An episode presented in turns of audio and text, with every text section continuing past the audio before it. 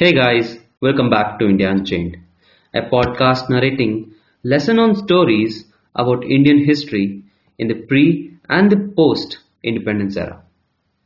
I, Neeraj, am your host, and today I will be narrating to you the stories about the effect of World War One and the Ghadar movement on the Indian nationalism.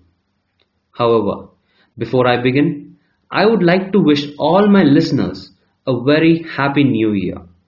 I hope 2021 is gonna be super exciting, ecstatic, and a prosperous year. Since the content for this episode is crossing beyond 15 minutes, I have decided to divide this episode in two parts. This episode pertains to part 1 and part 2 will follow in the coming days. After the Swadeshi movement, the national movement had been dormant for quite some time. The outbreak of the World War One in 1914 gave the movement a new lease of life. Britain's difficulty was India's opportunity. This opportunity was seized in different ways and successes. One by the Ghadar revolutionaries who were based out of North America. Two by Lokmanya Tilak. Three, Annie Besant and their Home Rule Leagues in India. The Ghadar revolutionaries attempted a violent overthrow of British rule while the Home Rule Leaguers launched a nationwide agitation for securing Swaraj. Since 1904, the west coast of North America had become home to a steadily increasing number of Punjabi immigrants. Many of the Punjabis were peasants who moved to find a different source of survival. Some were ex-soldiers of the British Indian Army who had served distant lands like the Malay states and the Fiji. Many sold their lands, belongings, mortgaged valuable things to travel to their promised land of opportunities. However, they were not welcomed in the manner they were expected to be, especially in Canada and the United States. Many were refused entry in these countries. Agitations and protests against the entry of Indians were launched by Native Americans because of the competition they offered. However, the Secretary of State for India had his own reasons for urging restrictions on immigration, few of them being the close familiarity of Indians and whites in America was not good for British prestige, and it was by prestige alone that India was held and not by force.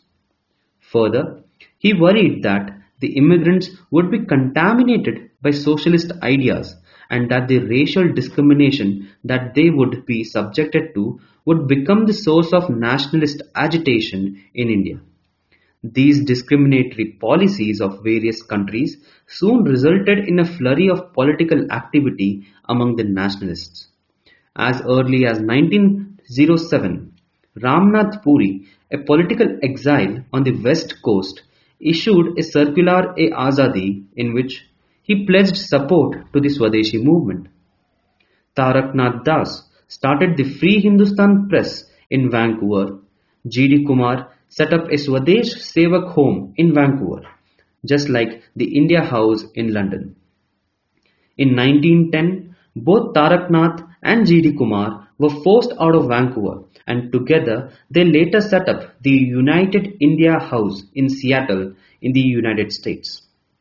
Close links began to develop between the United India House group and the Khalsa Diwan Society and in 1913 they decided to send a deputation to the colonial secretary in London and the viceroy and the other officials in India. These agitations resulted in the creation of nationalist consciousness and a feeling of solidarity among immigrant Indians. Bhagwan Singh, a Sikh priest who had worked in Hong Kong and Malay states, visited Vancouver in 1913. He openly preached the gospel of violent overthrow of the British rule and urged the people to use Bande Mataram as a revolutionary salute. He was externed from Canada after a stay of three months.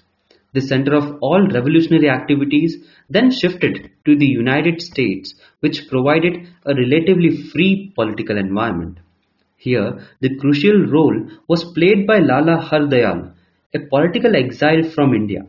He first arrived in the United States in 1912 and briefly taught at Stanford University.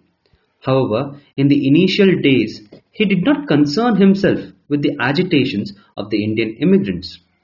This changed on December 23, 1912, when a bomb attack on the Viceroy of India in Delhi was attempted.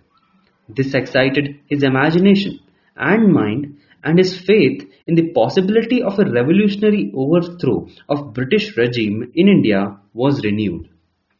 Hardayal showed interest to play an active political role and lead the Indian agitation on the west coast. Soon, a Hindi association was set up in Portland in May of 1913. In the very first meeting, Hardayal put forth his plan of action. Do not fight the Americans, but use the freedom that is available in the United States to fight the British. You will never be treated as equals by the Americans until you are free in your own land. The root cause of Indian poverty is the British imperial rule and it must be overthrown not by petitions but by armed revolt. Carry this message to the masses and to the soldiers of the Indian army. Go to India and enlist their support. These ideas were accepted immediately and working committee started a weekly paper called the Ghadar for free circulation. The Ghadar movement thus began. On 1st November 1913, the first edition of Ghadar was published in Urdu and the Gurmukhi edition on 9th November. There was no doubt about what the paper was all about because Ghadar inherently means revolt. The masthead had captions on it. Angrezi Raj ka Dushman, meaning an enemy of British Raj. The Ghadar enumerated a front page issue feature titled Angrezi Raj ka Kacha Chittha. This feature consisted of 14 points highlighting the harmful and ill effects of the British Raj and also explained the entire critique of the British rule formulated by the Indian national movement. The last two points of the Chitta suggested the solution. 1. The Indian population in Indian states was 7 crores and in British India 24 crores and about 80,000 officers and soldiers and 39,000 volunteers who were all Englishmen were present in India. Second, 56 years had been elapsed since the first war of independence and there is an urgent need of another. However, the most powerful impact was made by the poems that appeared in the Ghadar. These were soon collected and distributed free of cost called Ghadar Ki Gunj. In 1914, three events influenced the course of the Ghadar movement. First, the arrest and escape of Hardayal. He was arrested on 25th March 1914. He was out on bail and quickly took the opportunity to escape from the country. With this, his active association with the movement ended abruptly. Second, in 1914, the ship Komagata Maru had begun sail to Canada. According to the strict Canadian laws, no Indian immigrant would be allowed entry unless and until they had travelled directly from India without having unboarded into other countries.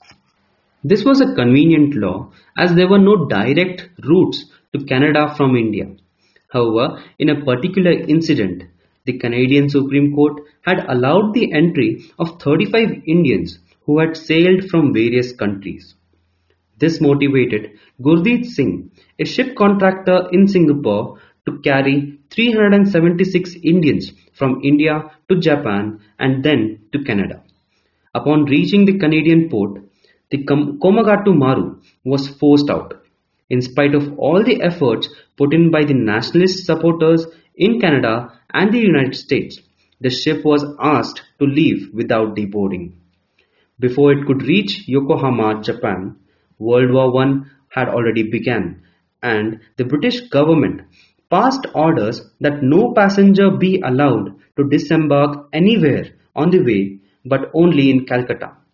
Upon reaching Calcutta, the passengers were provoked by a hostile attitude of the authorities, resisted the police, which led to a clash that claimed 18 lives and 202 arrests. Few of them even managed to escape. The third and the most important development that made the Ghadar revolution imminent was the World War I.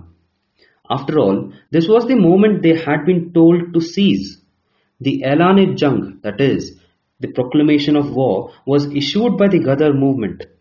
Muhammad Barkatullah, Ramchandra and Bhagwan Singh organized and addressed a series of public meetings and motivated immigrant Indians to go back to India and organize armed revolt. Prominent leaders were sent to China, Philippines, Malay states to persuade Indians living in these countries to return home and join the rebels. The more impatient among the Ghadar activists, such as Kartar Singh Sarabha, who was later hanged by the British in a conspiracy case, and Raghubar Dayal Gupta, immediately left for India.